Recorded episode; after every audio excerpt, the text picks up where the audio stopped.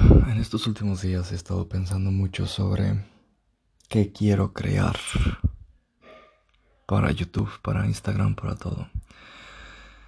Hmm. Llevo ya muchos años leyendo, haciendo todo, viendo intereses, entrando en diferentes juegos, viendo cuáles son mis fortalezas y poco a poco descubriendo mis debilidades, volviéndome cada vez más humano y yo. con todas esas preguntas en la cabeza, como cada, cada, cada año me pregunto quién soy y cómo yo qué le puedo dar a este a este mundo. También puedo pensar en lo que he logrado y si me voy al primer realmente gran logro que puedo recordar,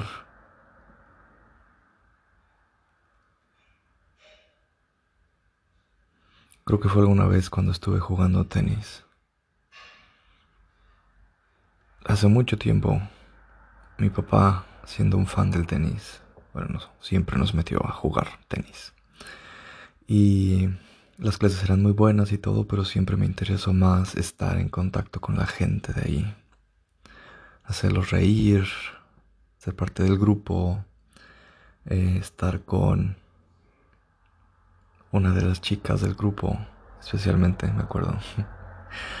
Pero alguna vez en un en uno de los muchos torneos que hay de tenis estaba jugando creo que mi tercer partido de tenis. Y los otros los había ganado no por ser bueno yo, o bueno sí, pero también porque eran medio malos los otros competidores, me acuerdo.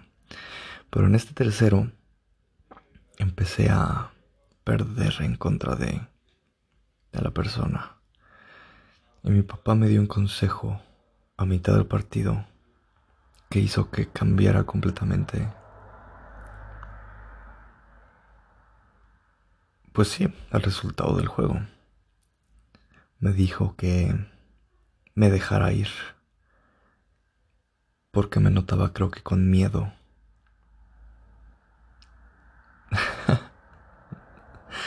no me dijo así, pero es como déjate ir como Gordon Tobogán. Lánzate sin miedo.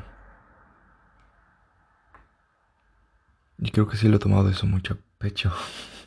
Tal vez demasiado. Ese fue el primer gran, pequeño logro que, recuerdo. Yo no sé si es un gran logro, ¿no? Gané ese partido de tenis cuando dejé mi miedo de lado y solamente me dejé ir. Entré en flow y empecé a tener esas actitudes frente a demás cosas en la vida. ¿Te da miedo hablarle a una mujer? Yo lo, déjate ir. ¿Te da miedo que te digan que no en ese trabajo? Yo lo tuve en la entrevista, manda tu currículum. Toma la acción que te va a llevar al resultado que quieres. ¿Y qué? ¿Cómo comunico eso? En videos de YouTube. Porque no sé si es psicología, es simplemente una historia que me cambió, es un valor. Hmm. Creo que el cambio es lo que define también al ser humano. Al contrario, las... No al contrario, pero tanto el quedarse donde estás o mantenerse siendo quien eres con el cambio. Y las dos cosas, esa... Esa unión de contrarios. Diconomía, dicotomía, no recuerdo la palabra exacta. Pero esa idea de que los opuestos son parte del mismo. Es más, la moneda tiene dos caras cambio y mantenerse. Bueno, quitando la filosofía que me estoy echando.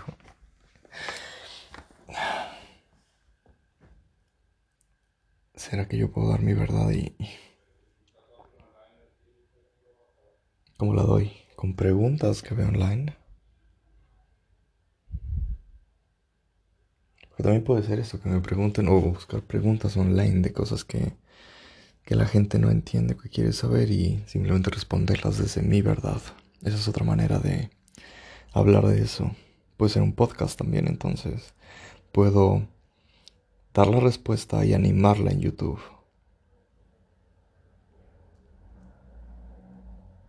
Y no sentirme mal cuando...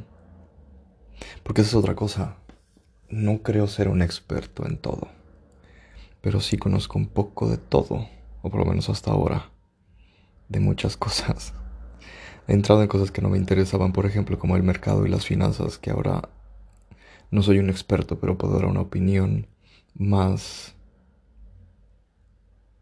Hmm, más con los pies en la tierra. Hay un personaje en Attack on Titan, es un anime que me encanta, es muy, muy buena historia. Em, y hay un personaje que se llama Jan. Entonces, en esta historia es muy militar al principio la historia, vamos a decir. Creo que por todo. Y Jan, que es básicamente el francés del grupo, cara de caballo.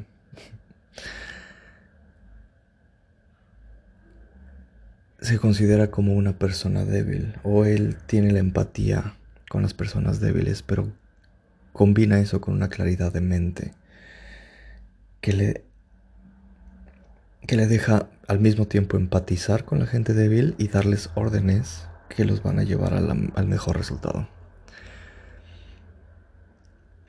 Es decir, al empatizar con la gente débil y tener los pies en la tierra para cómo es la vida para la gente débil en general, uno puede dar respuestas un poco más humanas a las personas porque una persona que nació poderosa no puede empatizar con alguien débil y decirle qué hacer. Porque una persona poderosa simplemente va a decir, sé poderoso. Ten confianza en ti mismo. Y yo que vengo... Que desde el individualismo vengo de la debilidad porque... Gracias a mis padres y todo pude salir más adelante, pero personalmente fui débil o nací débil. físicamente y mentalmente, ahora que lo pienso. Puedo empatizar con la gente que se siente rechazada y repulsiva, por ejemplo, porque yo así me llegué a sentir y ver. Puede que eso te hace ser también. Por la gente que no ha tenido dinero. Porque y mis amigos lo oyeron también y lo saben. Yo no tuve, por ejemplo, un celular hasta los 16, 17 años. Ya tampoco la norma era antes, desde antes, pero... Y ahora creo que los tienen a los 3, pero en, mis tiempos, hablando como abuelo, empezabas a tener tu celular a los 14, 13 años. Yo lo tuve todavía hasta los 16, 17 años. ¿Por qué? Porque era un lujo que como familia no nos podíamos dar. Pero podíamos comer todos los días. Teníamos una bonita casa, teníamos carro, entonces éramos un nivel de vida medio bueno. Pero sabiendo lo que era no tener lo que los demás tienen. Y luego sabiendo también que tal vez no te debe de importar, pero bueno. Vengo de eso y vengo también de tener un cuerpo no normal, simplemente un poco más débil de lo común.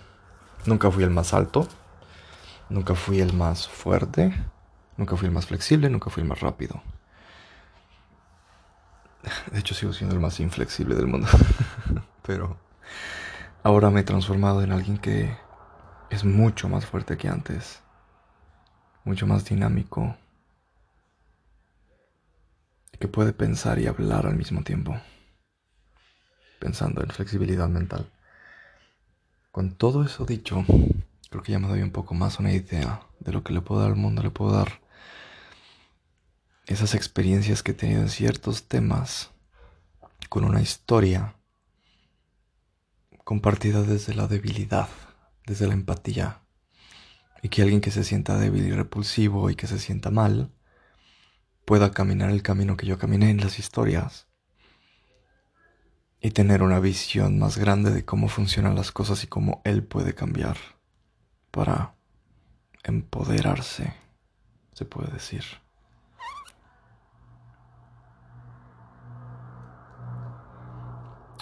Un punto más entonces en esto. Estoy basando esta idea entonces en que las personas con mentalidad, vamos a decir, de víctima, la gente que se siente repulsiva, la gente que se siente pobre, la gente que se siente débil, la gente que se siente oprimida entonces en este caso,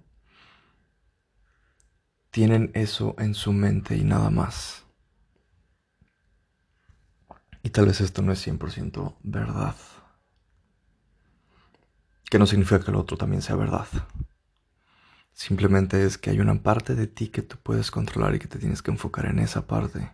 Porque las partes que no puedes controlar simplemente no merecen tu atención y la pena. Por ejemplo, si alguien se siente repulsivo, tú puedes trabajar en tu juego interno, por ejemplo, que son todas esas creencias que las personas que tienen el resultado que tú quieres tienen. Y si tú absorbes esas creencias, aunque no puedas cambiar tu cara, puedes cambiar tu actitud y puedes cambiar tu confianza y puedes cambiar tu, tu sensación contigo mismo y tu amor por ti mismo. Y cambiando eso dentro de ti, cambiando tu mente, que odio cómo se escucha eso porque es muy de cambia tu mente pues vas a tener unos mejores resultados que antes. Y lo que puedo hacer es yo dar las historias de cómo yo he cambiado mi mente, he cambiado mis hábitos, he cambiado mis actitudes, he cambiado mis marcos mentales para las cosas.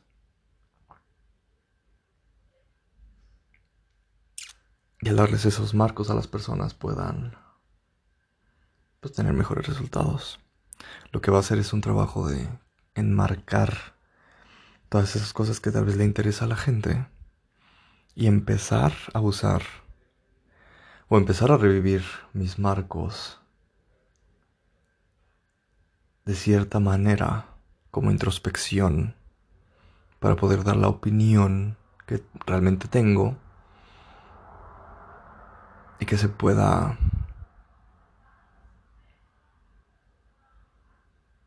crear un video de eso y animar el video. Y que además sea un podcast. Ok, vamos a ver un ejemplo. Vamos a pensar en lo último que, que estaba interesando, por ejemplo.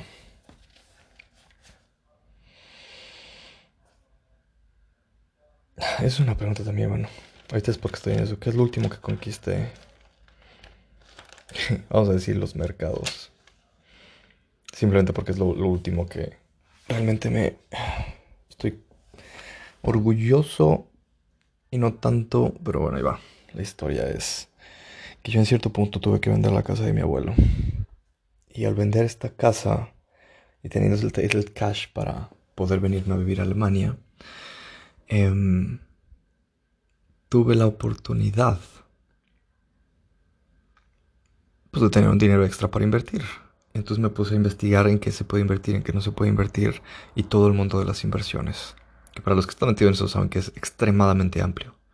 Estúpidamente amplio. Oh, ya voy a empezar. Maldito me quita. Es mi roomie que empieza aquí a fregar con sus cosas. Pero estaba diciendo entonces que bueno, está el mundo de las inversiones, que es gigante. Me puse a investigar y leo un par de libros que tienen ciertas metodologías. Y luego encuentro también otros gurús en YouTube que tienen otras metodologías. Y empiezo a probar. voy a decir, las metodologías de las personas de YouTube normalmente son las que menos funcionan. Gente más grande que tienen libros sobre el tema normalmente son mejores. Pero también depende de tu personalidad. Y normalmente nuestra personalidad más jóvenes, jóvenes, son un poco...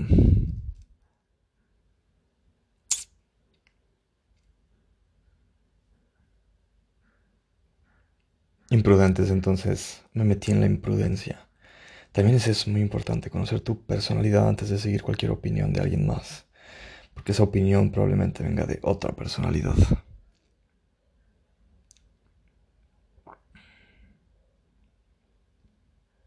Bueno, el chiste es que si tomo el tema de las inversiones, puedo decirles la historia de las inversiones que tuve, qué elementos realmente son parte de las inversiones, como por ejemplo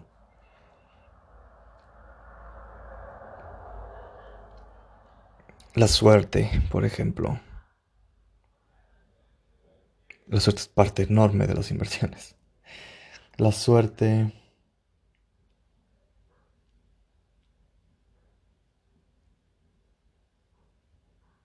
Estoy pensando en otros temas, perdón. Se me está yendo la onda en el sentido de que estoy pensando que entonces debería ser como que biografía en YouTube sobre cosas que he aprendido en mi vida. Y con eso empoderar a la gente. Ya, entonces aquí es donde entra la duda que tengo en mí mismo que debería dejar de lado, que no debería escuchar, que dice, ¿Tú crees que tu vida es suficientemente empoderadora para las demás personas? ¿Crees que puedes inspirar gente? Y si hablo de los logros más grandes que he tenido, yo creo que sí. Porque si al final la intención detrás es inspirar y no presumir, No decir, jaja, tengo esto por esto, sino decir, logré esto porque peleé por esto. Entonces sí puedo ayudar a la gente. Hmm. Es como Daniel Habif tipo. Y luego lo que hace... No voy a decir su nombre porque es de mi ciudad, pero lo que hace esa otra persona es simplemente repetir lo que todo el mundo dice hablar muy bonito, pero no tener nada de trasfondo. Y eso nunca va, o siento yo que no va a ayudarle a la, a la gente. Porque no puedes...